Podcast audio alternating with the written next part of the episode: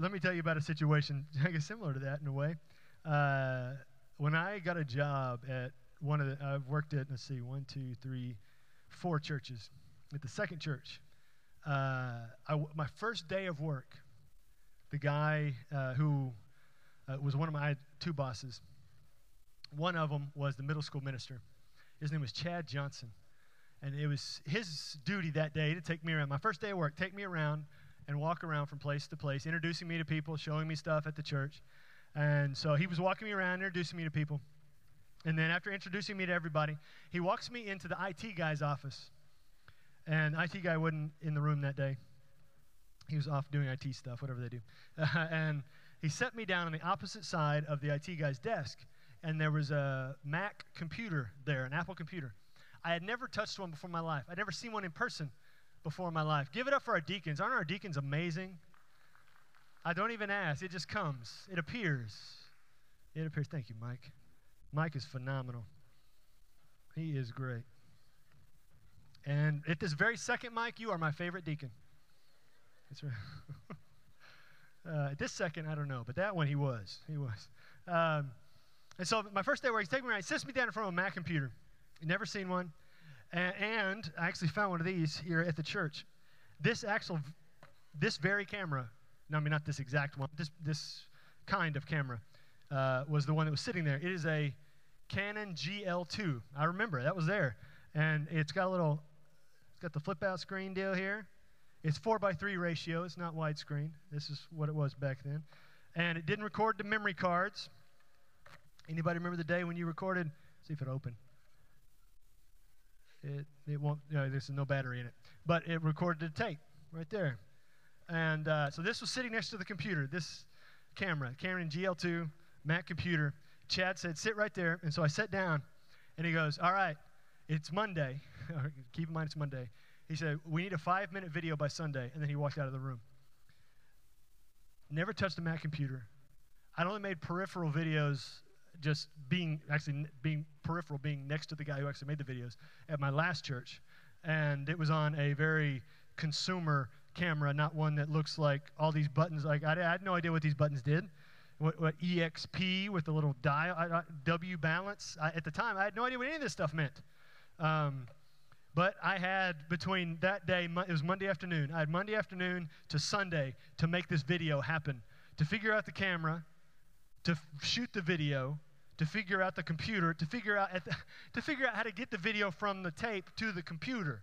I didn't know any of this stuff. And YouTube was YouTube back in the early 2000s, not YouTube today. And you got to figure it all out. So I sat there in shock for a few minutes and uh, then got to work and tried to figure this deal out. And come Sunday morning, there was a video that went up on screen. Um, I, there's no way I'm, I would not even try to find that video because it would be too embarrassing uh, to find it today. But somehow it got up on screen and it was there, and I'd produced a video. And so I had produced a video. So I was a video producer by the end of the week. Because what you produced proves who you are. Even though I didn't know at the beginning of the week, I knew it at the end of the week. Uh, and ultimately, I learned more and learned more, and I ended up being a videographer for a few years uh, with a different camera than this one, but uh, knowing some video stuff. But all, all of it started that day because what you produce proves who you are. Some of you have produced children. You are a parent. Whether you're a good one or not, we're not talking about that right now. But what you produce proves who you are. And that's what we're going to be talking about today. That's what this entire section of Scripture we're going to be diving into is all about. Not only what you produce proves who you are, but sometimes, like that day, sitting at that desk, I can, I can even picture it right now, that guy's desk on the other side where the computer was. I can, I can picture it. Oh, my goodness, Max. Max, you're my favorite sound man today. Look at that. Thank you, Max. Look at asking you showers. If you don't ask, you don't have, you will not receive. Uh, you do not have because you do not ask. Asking you showers. These guys are amazing. I love our people. I love you, Max. I love you. Uh, me and Stephanie. Stephanie's right line of sight. Me and Steph. We love you, Max. He can't hear me. He's in the hallway. Uh, we'll tell him later. But uh, uh, you sometimes, like that day in that guy's office, you have to start before you're ready. You just have to start before you're ready. I mean, it's the same with being a parent. Can I get a, an amen on that, parents? If you wait until you're ready, you're not going to be ready. Ever. Ever. And if you have one kid you start thinking, well, I'm going to change this, I need to have this, this, and this in a row before the next kid comes. And the next kid comes, you're like, well, I did not have any of those things in line. They just show up. And then all of a sudden you got five kids and you're like, I didn't have anything ready by the fifth kid, you know, and it just happens. And uh, sometimes you just got to start. You just have to do it. I mean, whether you're ready to feed the kid or not, the kid needs to eat. You just have to start, whether you're ready or not. You just got to do it before you're ready or not. You know, this is a principle actually in Pixar movies. Anybody ever heard of Pixar? If you haven't, you need to. Come on, Toy Story. It's phenomenal cinema. Anyway, uh, but that's their philosophy is not to talk it to death, just start. Actually, one of the guys who's in charge of Pixar now, uh, he, he, he came up with a statement that said, fail faster. Because if you messed up, if you mess up faster, then you can fix it. But if you wait until months down the road until you just make a decision, then at that point you fail, but you could have already corrected it several months ago and been further down the road than where you end up being at that point. He said, just, just get it done. Start before you're ready. Just go ahead and start and get it done and get there, and you will accomplish it. If you've ever written a paper for school, just start. It's going to be horrible the first draft, and the professor, the teacher is going to tell you how terrible it is and make you fix it anyway. Caleb, how many drafts of my dissertation did I write? Like 13. And that first one I thought was it. I was like, man, I'm going to be the only one in the history of this school who they're going to say this first paper is it. And he cut like half of it. And I'm thinking, how am I going to write these pages? This is the worst thing that's ever happened to me in my I was depressed for like 3 weeks. And you just have to go and do and understand that things are going to change, things are going to shift. I had a guy that I used to go with on mission trips. Uh, we counted the other day, and I've been on from junior high, high school, college, after college, at, at my jobs, something like 27 mission trips. And there was a, there was a quote that stuck with me. One of the, right in the middle, is guy, his name is Chuck Niven. And uh, he, he, he, had the statement that he would always say because something always goes wrong. And Micah can testify to this. I've still got saved on my phone the, the year that they were going to Ethiopia and the bus broke and the voicemails that I was getting from Micah at 2 a.m. I saved them because I love them. Um, but uh, his, his, his statement was you got to be super Gumby. You got to be super flexible because stuff's going to happen and you just got to go. If you just sit there and wallow in the fact that something happened, you're never going to get to where you're going, and God's not going to accomplish what He needs to accomplish in your life and in the lives of those you're supposed to influence. So you just got to start, and then you got to keep going. You got to keep going. Because if you wait until you're ready, then ultimately, at some point, pride's going to enter into the mix and mess up whatever God's placed in front of you. And you don't want that to happen. So you just keep your eyes on Jesus and move on to the next thing. And so, what we're going to look at today is in Luke chapter 2. I want you to look here in Luke chapter 2. Uh, we're going to give you some background starting in verse 22. In Luke chapter 2, we're going to see about starting and, and, pursuing and producing what God has placed within you and that, how that proves who you are. You see, Jesus has just been born here in Luke chapter 2. He's, I mean, just been born. He's just been born, and Mary and Joseph are there, and they have to make a decision of, of what they're going to do with him.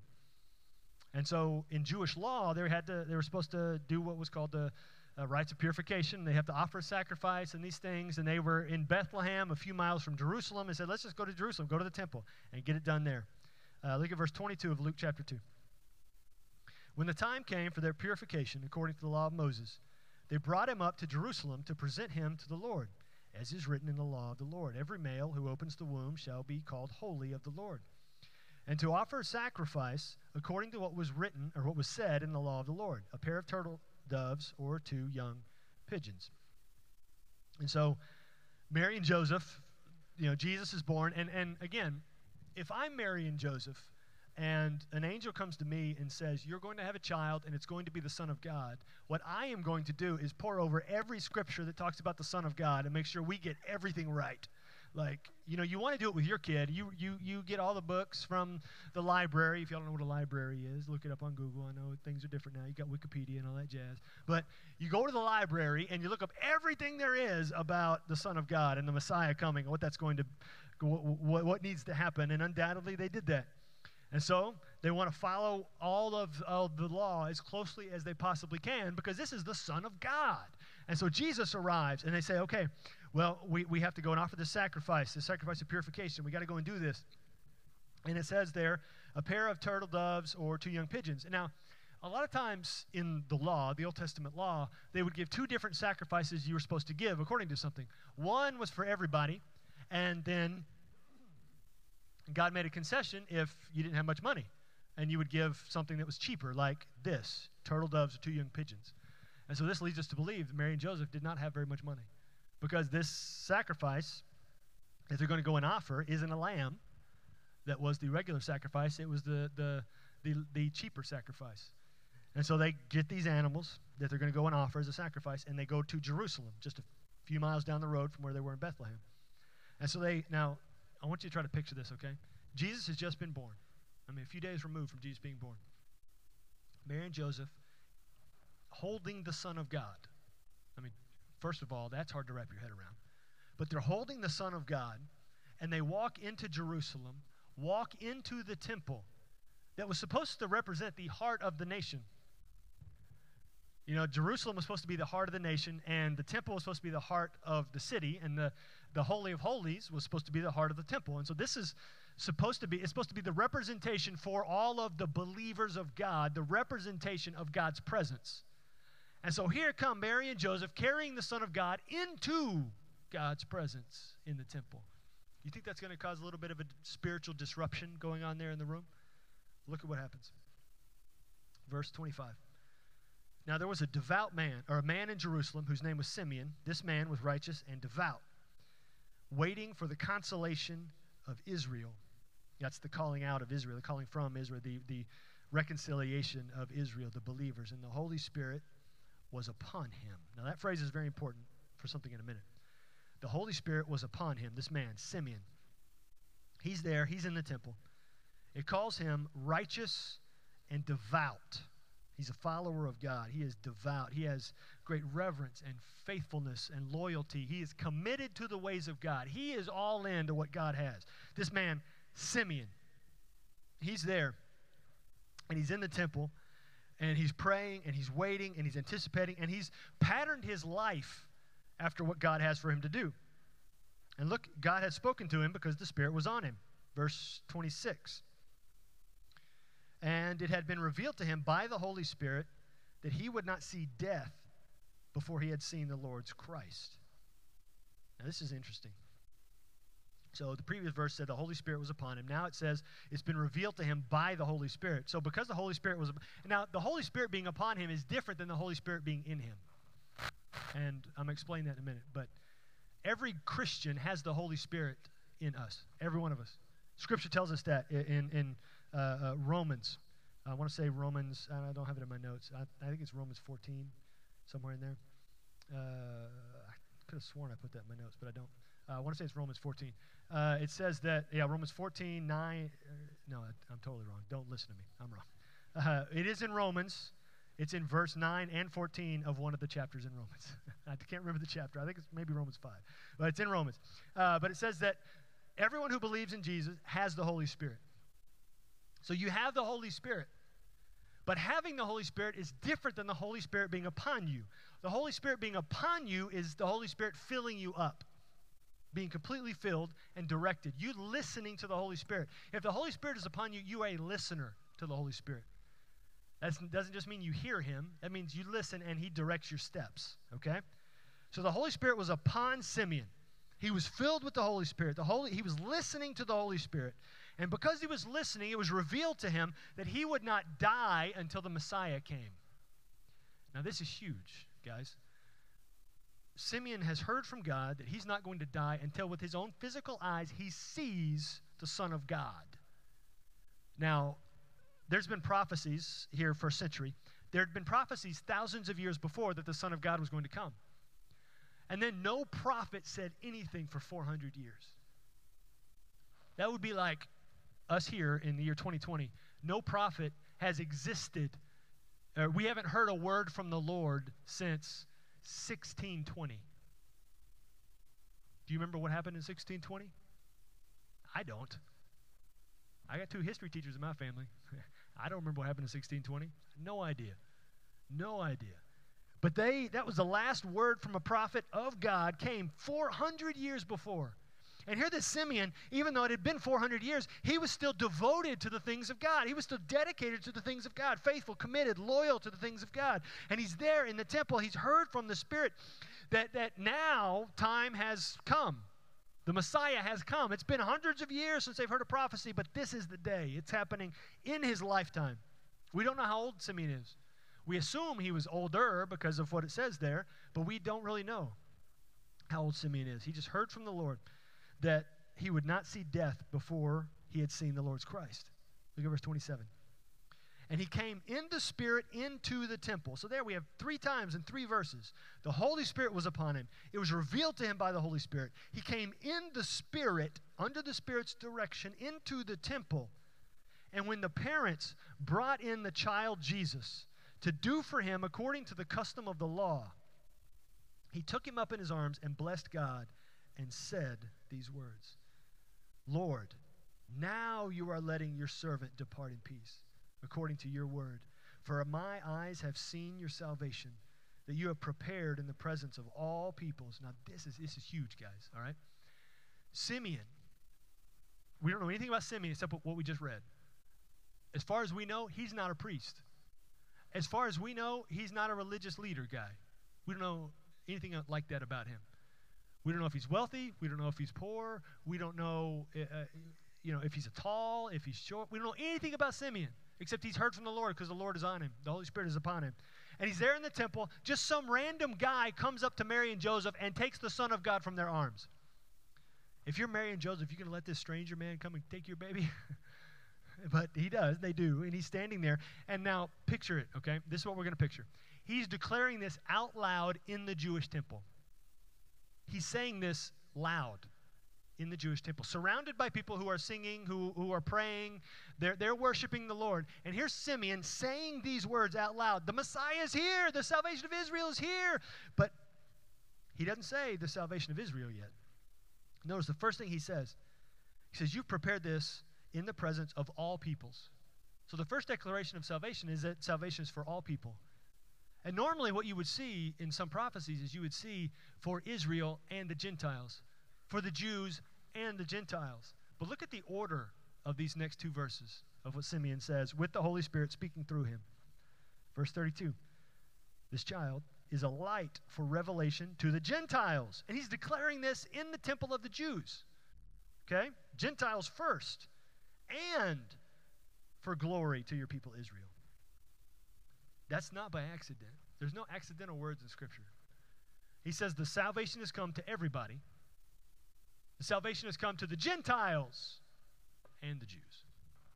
This, God's making a point in speaking the Holy Spirit through him that salvation isn't limited to a certain kind of people. Salvation's for everybody. Everybody.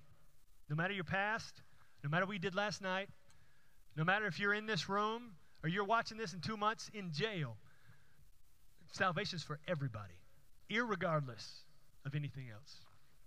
And so Simeon is declaring this in the temple to Mary and Joseph about the Son of God. Look at verse 33.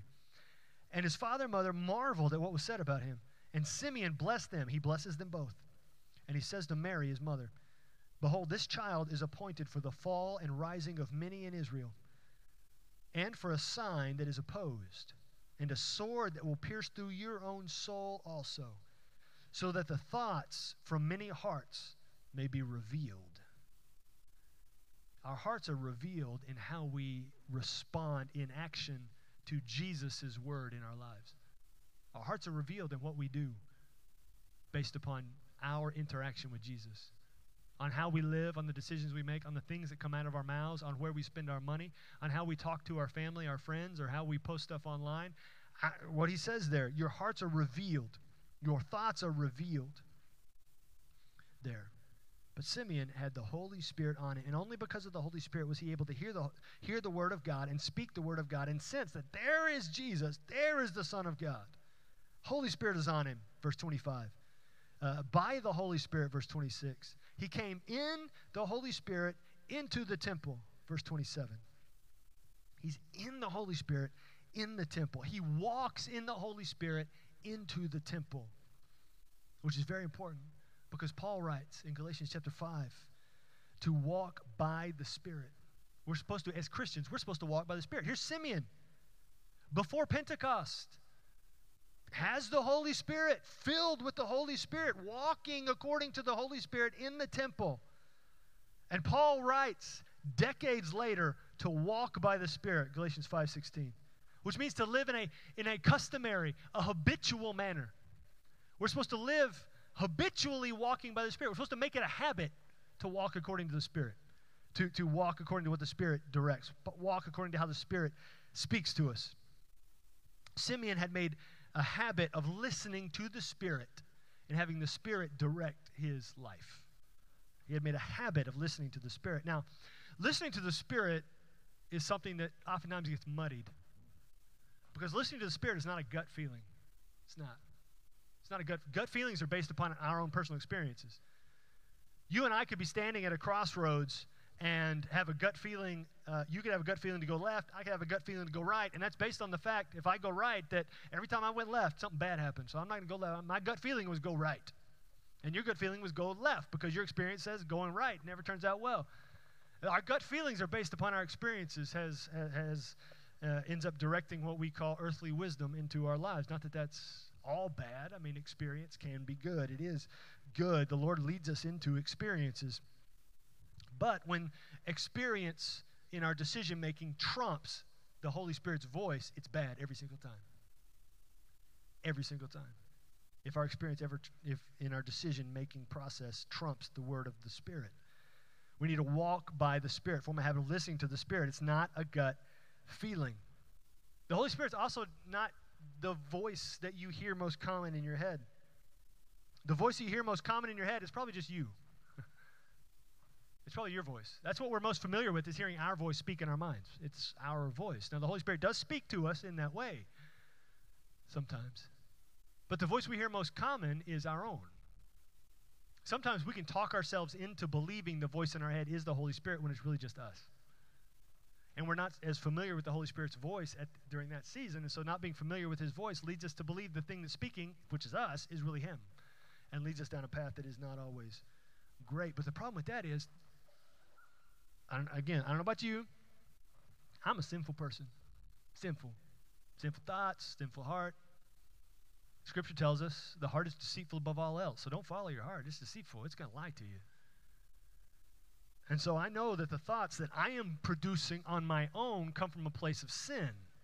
And so when I follow that thought in my head or that gut feeling, it's coming from a place of sin. But when the Holy Spirit speaks, it comes from a place of perfection. And so I've got to listen to the Spirit and allow that to form a habit so that Galatians chapter 5, I end up walking by the Spirit. Walking by the Spirit, I've got the Holy Spirit upon me, like Simeon there, verse 25, and then He will reveal things to me in the way I need to go and how I need to live and where I need to walk and the things I need to do so that I can live according to the Spirit. According to the Spirit. Which Galatians 5 17, those next few verses there, uh, I don't have them on the screen, but those next few verses in Galatians 5 17 and following it says that living according to those things, gut feelings, uh, uh, those voices in our heads, uh, living according to those things is living in opposition to the Spirit. But living by the Spirit is something else entirely. Living f- according to the Spirit comes from a habit of acting on the Spirit's direction. I'm going to give you a series here, all right? This one point, I think, is four slides. so, living according to the Spirit comes from a habit of acting on the Spirit's direction. Okay? As believers in Christ, we want to live according to the Spirit. That's because that is where you find your best life. That's where you find the life God designed for you. That's where you find everything, is living according to the Spirit. He's going to show you those things. And so, how do we then live according to the Spirit? Well, you live according to the Spirit when, you're, have, when you have formed a habit of acting on the Spirit's direction. Well, then, how do you act on the Spirit's direction? The next point His direction can only be followed if we hear His voice. We can't follow His direction if we don't hear His voice. We got to hear His voice in order to follow His direction, to follow His direction in order to develop a habit of living according to the Spirit. So His direction can only be followed if we hear His voice. Then how can we hear His voice? His voice can only be heard if we first recognize His voice. You can't hear it if you don't recognize it. You can't listen to it if you don't recognize it. If you don't recognize the voice of the Spirit within you, His voice within you, you can't recognize. If you don't recognize it, you can't really hear it. It's just one voice in among all the noise that's there, in among all the influences, in among all the things telling us, well, choose this or choose that or go here and go there. And we end up being in, ending up at a place that we never should have been to begin with. Because a lot of people me, chief among the list, want to make as many people happy as possible. And so we try to make a decision that will not offend the most amount of people or offend the least amount of people. It always ends up offending somebody. And so if we make decisions in that way, then make decisions based upon what will make the most people happy, then the second their happiness is gone, so will ours. What we need to do is pursue the voice of the Spirit. Because pursuing His voice, pleasing God over and above everything else, pleasing God over and above everything else, will lead us down this path to living according to the Spirit, following the voice of God, pleasing God will lead us into a life that He designed for us. He planned for us before we were ever born. So we got to recognize His voice, to hear His voice. We got to hear His voice, to follow His direction. Once we follow his direction, we can develop that habit. But then how can we recognize his voice? How do we recognize the voice of the Spirit? How do we hear the voice of God?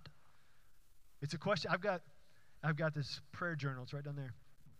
And I got the, it's, it's got a whole bunch of sections in it. If you, if you ever heard the bullet journal, I kind of took a bunch of those ideas. And there's a section there for, for prayer. And I got these prayer um, things that I pray every day. And I've got one column with the prayer listed and I got one column with the date that I start praying, and then one column with the date that God answered, and I put a yes or a no. Um, and I've been doing that now over a year, and I actually had my first no on those things just a few weeks ago. Um, God, I, uh, everything else has been a yes. It's been phenomenal to see, and I encourage you to do that because it's it's great to see. God says yes a lot more than we think, and we just don't often realize because we pray it and move on. But when you keep a record of it, you're like, man, God, He's really God's God's pretty good. I don't know if you know that or not, but He is. And you can see that in, in your own life. But I, several of the ones that I've written recently are people that I have talked to specifically who have asked, How can I hear the voice of the Lord? How can I hear God's voice? How can I recognize what God is saying to me? Well, this is where it begins. His voice can only be consistently recognized if we are familiar with His Word.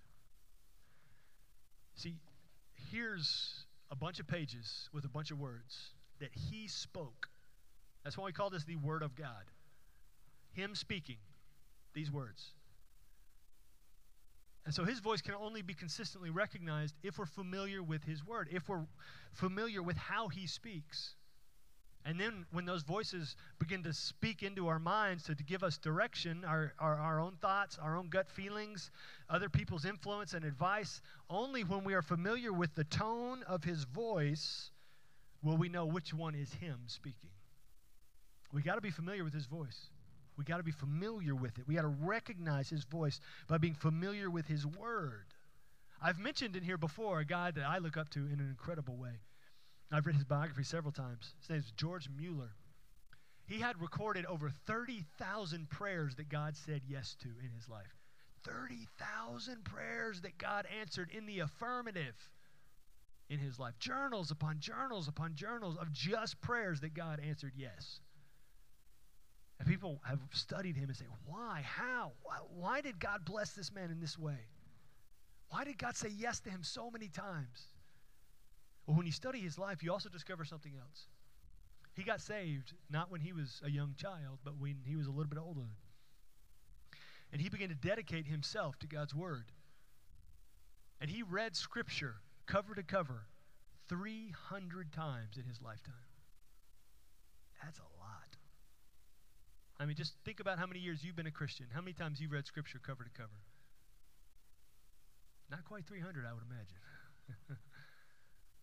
I associate those two together. There's two exceptional things in this man's life. He read Scripture through more than 300 times. God answered more than 30,000 of his prayers, yes, because he was familiar with the Lord's voice. being familiar with the Lord's voice, he prayed according to the voice of the Lord in his life. And he prayed in that way.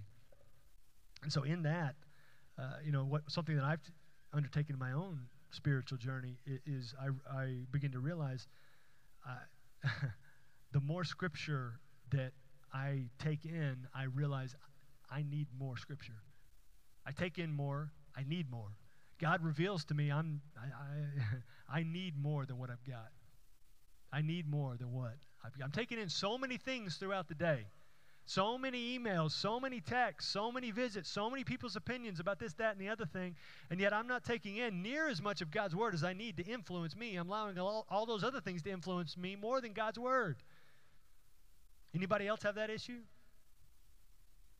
One of you. I saw one head nod. Okay, me, me and you, Kelly. We're, we're on the same wavelength right here. Um, but God's Word can shape who we are. When we're going through something difficult that begins to occupy every waking moment. Have you ever had this season happen in you when you wake up thinking about something? You think about it all day. You have imaginary conversations in your head. You go to sleep thinking about it, and you don't sleep very much.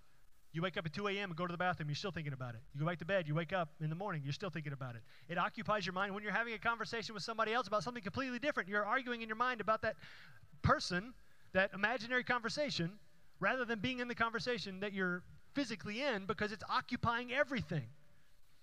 And you're anxious all the time, and there's no peace because it's, it's just always there. Or maybe it's a health scare, or maybe it's a financial worry, or maybe uh, it's Christmas. How am I going to function at Christmas? Maybe it's COVID, maybe it's whatever, and it's just always there, and you can't let it go.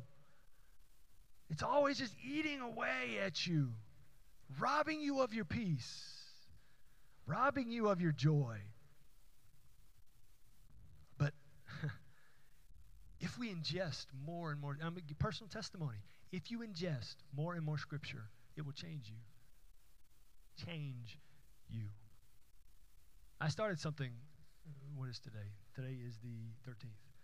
Uh, two and a half months ago, God gave me a challenge to try to read scripture through before the end of the year.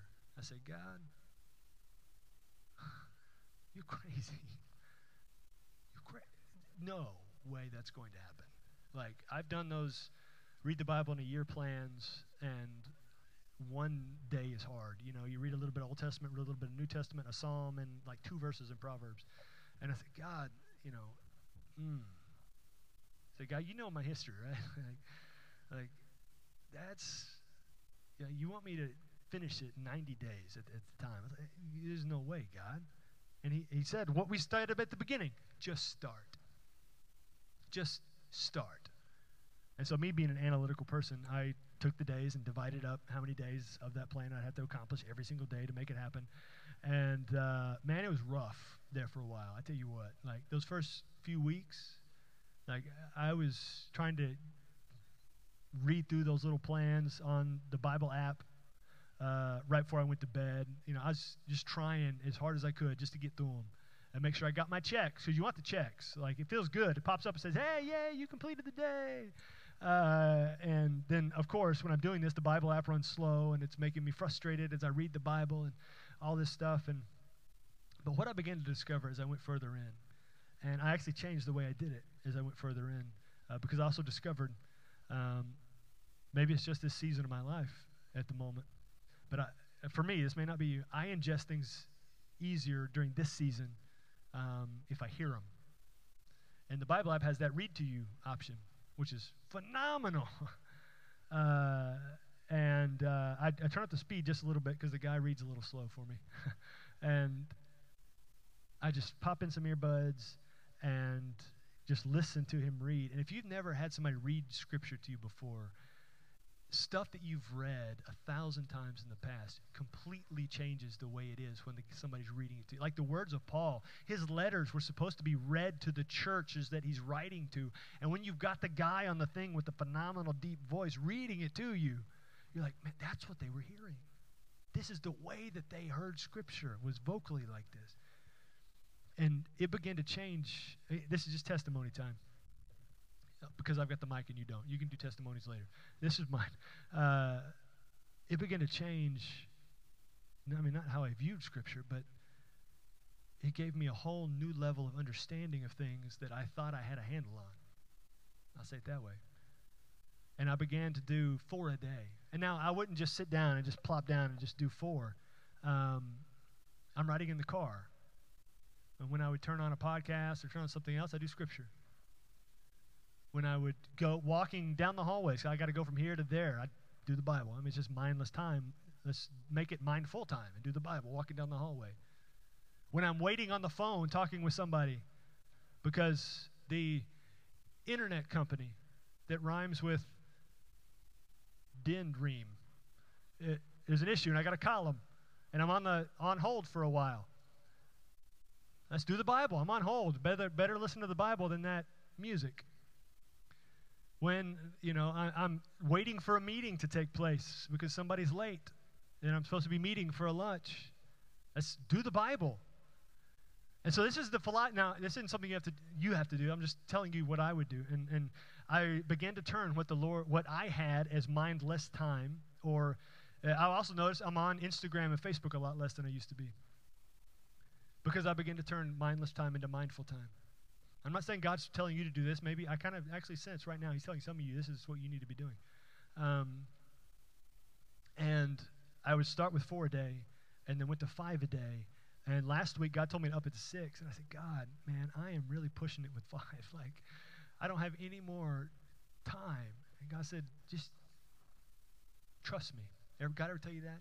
Just trust me and see what happens. Just and somehow the time appeared to be in my schedule. Somehow there began to be time in between meetings or in the car or uh, uh, waiting at Walmart uh, or uh, waiting at the gas station in line. Somehow there were two cars in front of me at the gas station. I had to wait. That's no coincidence. And God began to change me. And I can tell you, I'm not the same as I was, whatever, 82 days ago. I'm not the same. I'm not the same. And if you do this, something, begin to become more familiar with His Word, you will not be the same. People in your life will say, What is different about you?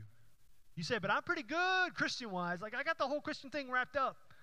Like, I, I come to church every once in a while. If I don't come to church, I hit it up online and I'm good. I got the check, I'm good, man. I got the church thing going on.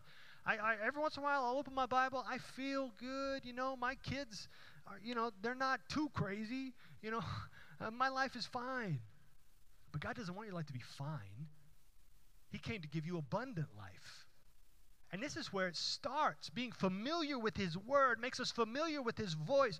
When we, when we become familiar with His voice, we recognize His voice. When we recognize His voice, we can hear His voice. When we hear His voice, we can pattern our life after His voice and develop habits of following His direction and developing those habits. We begin to live according to the Spirit. And living according to the Spirit means we hear Him, He directs us, and we're living the best life possible because it's His. But that's this is step one in that process, becoming familiar with his word. And we see that here in the life of Simeon. His life had been dedicated to looking forward to the coming of Jesus. He experienced fulfillment and joy on this day when Jesus comes in because he'd been living according to the Spirit. He was all in on what God had for him. And as a church, just a glimpse into the future, we're going to do this come January. We're going to have an emphasis for next year called All In. Being all in. We're going to define what it means to be all in for Jesus, straight from Scripture. Define what it means. There's 10 areas. Define what it means to be all in for Jesus. And as a church, I'm going to call on the church. Now, you don't have to do this if you don't want to do it. If, if your health will prevent you from doing it, that's fine. If you just don't want to do it, that's fine too. But this is what I mean. I am, as the pastor, I'm calling on the church to do. We're going to do a 21 day Daniel fast. That comes straight from the book of Daniel, chapter 10. Daniel was a prophet. He did this fast, which means a Daniel fast there in Daniel chapter 10 was no bread, no meat, no alcohol for, t- for 21 days.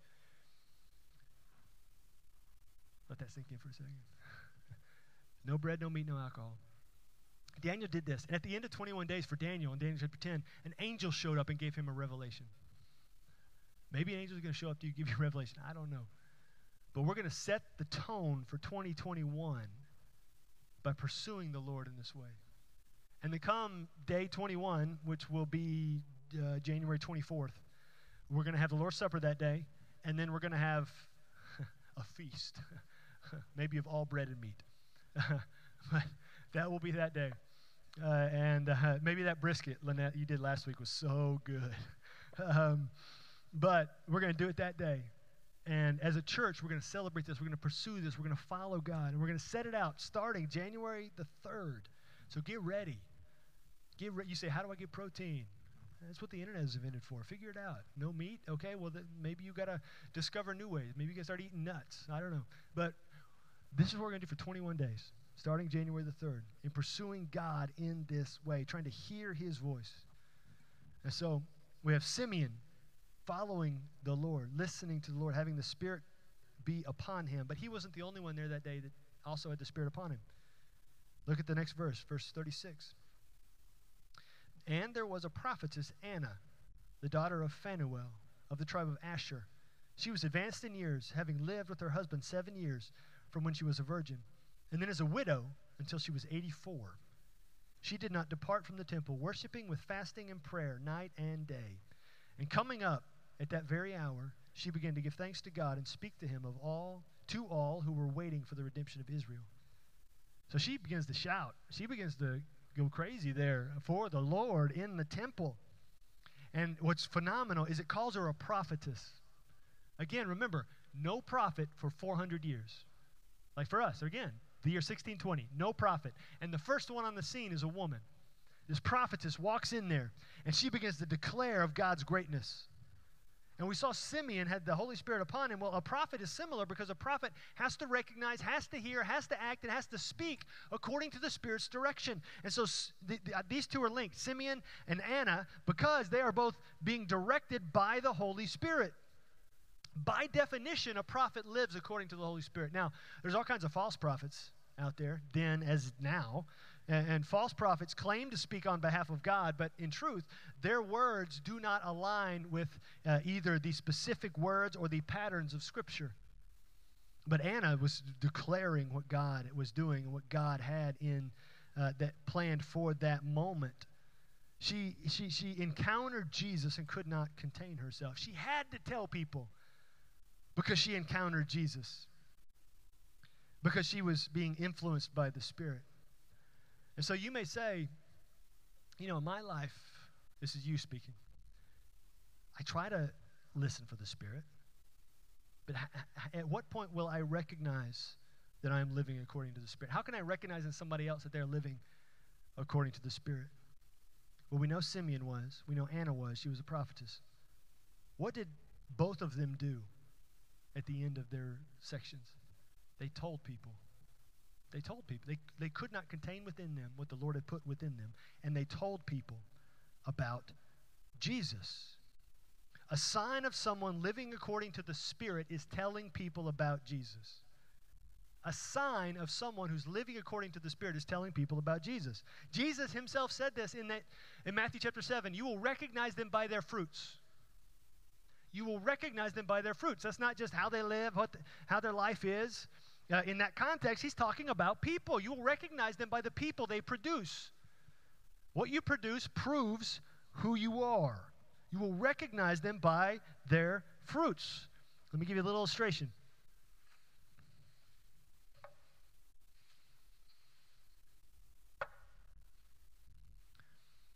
Somebody tell me, what is this? That's an orange. If you're colorblind, it's orange. It's right there.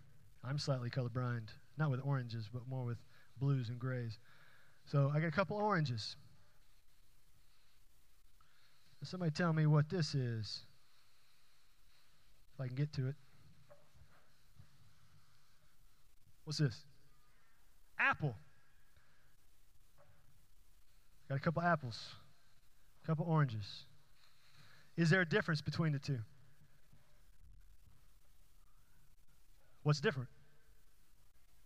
One's red, one's orange. Do they taste the same? Yeah. What if you were expecting to drink apple juice and instead it was orange juice? Pulpy orange juice. What kind of face would you make? Oh, that's not what I oh, mean, see, would you spit? Oh, that's not what I thought at all. You recognize the fruit You mean you can recognize it just by looking at it. But what is produced? What is produced? It is produced as it's used, right? I mean, you could take the orange.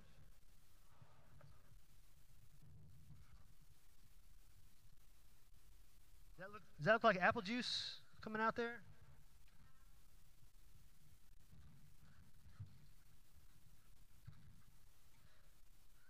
Doesn't look very happily to me. But if I am an orange and I walk up to you and say, I'm an apple, you going to believe me? What if I paint myself red and I put a stem coming out? Would you believe me then? Say, I'm an apple. Believe me. But then you look at what I produce, and I'm not producing apple juice. So it's obvious I'm not an apple because I'm not producing what I say I am. Only when you produce what you are, or, or what you produce, proves what you are, proves who you are. And so if you are living according to the Spirit, Jesus' words, Matthew 7 20, you will recognize them by their fruit. You will recognize them by what they produce. Someone living according to the Spirit is recognized by producing believers. Someone who's living according to the Spirit tells people about Jesus. And honestly, if we're telling people about Jesus, we don't have time to tell people about complaints. If we're telling people about Jesus, we don't have time to tell people about politics. If we're telling people about Jesus, we don't have time to tell people about how bad our spouse is or our kids. If we're telling people about Jesus, we don't have time to do anything else because our time here is short. I don't know if you know that or not. I watched a funeral, streaming funeral yesterday of a guy who's 10 years younger than me, or uh, er, who, who did the funeral. He's 10 years younger than me. He did the funeral for his sister, who's my age.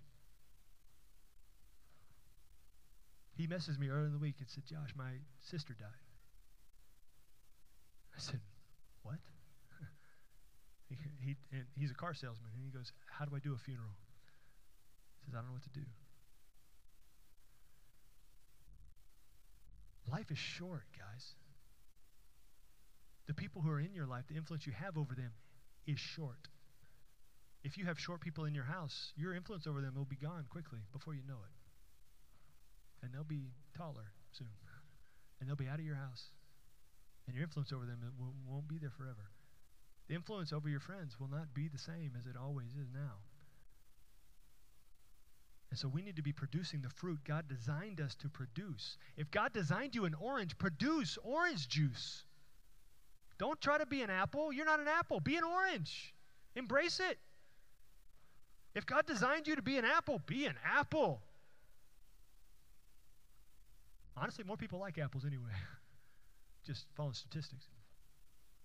I like both. The juice. Uh, I'm not a fan of eating oranges just straight. My kids are. But, uh, but if you're an apple, be an apple. God designed you to be an apple. Be an apple. Don't try to be an orange. Don't paint yourself orange. Be an apple. But if you're a Christian, God designed you to make disciples. Matthew 28, 19, and 20. That means creating disciples, that means telling people about Jesus, and that means growing them in Jesus. You make them and you grow them. You replicate yourself. You produce what you are. Be a producer. Prove that you have the Spirit.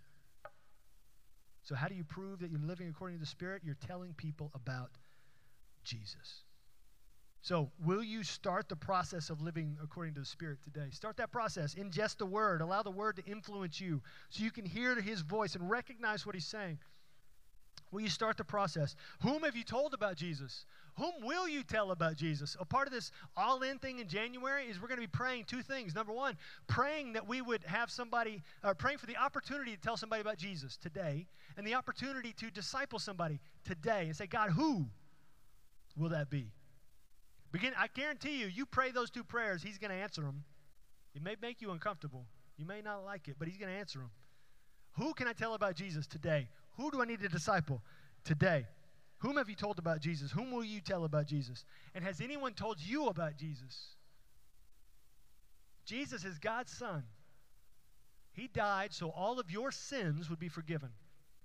And He rose from the dead so that you will live after you die. That's His purpose. So that we would get saved. Will you believe today? So, in just a minute, we're going to sing a song. I'm going to pray. We're going to sing a song. And you're going to have an opportunity to make a decision. Will you follow Jesus? Will you believe in Jesus? Maybe for the first time today. If you, I'm going to be standing right down here. You come. Let's talk. You come and pray. Come and pray and say, God, I need to follow you. I'm going to commit to becoming more familiar with the word so I can recognize your voice, so I can live according to your spirit, so I can produce what you designed me to produce. And you, if you're in the room, come down front. I'll be here. You can come and just pray as well. If you're online, just click the link or button right below me that says, I made a decision. Tell me the decision, and we'll call you today. Today. You're going to get a phone call if you fill that out and make a decision today. Make that decision. Follow the Lord. Make the next step in the process. You're not going to be perfect tomorrow because of a decision you make today, but it's a process. You'll be better tomorrow than you were today because you decide to follow the Lord today in a new and unique way, powerful way. So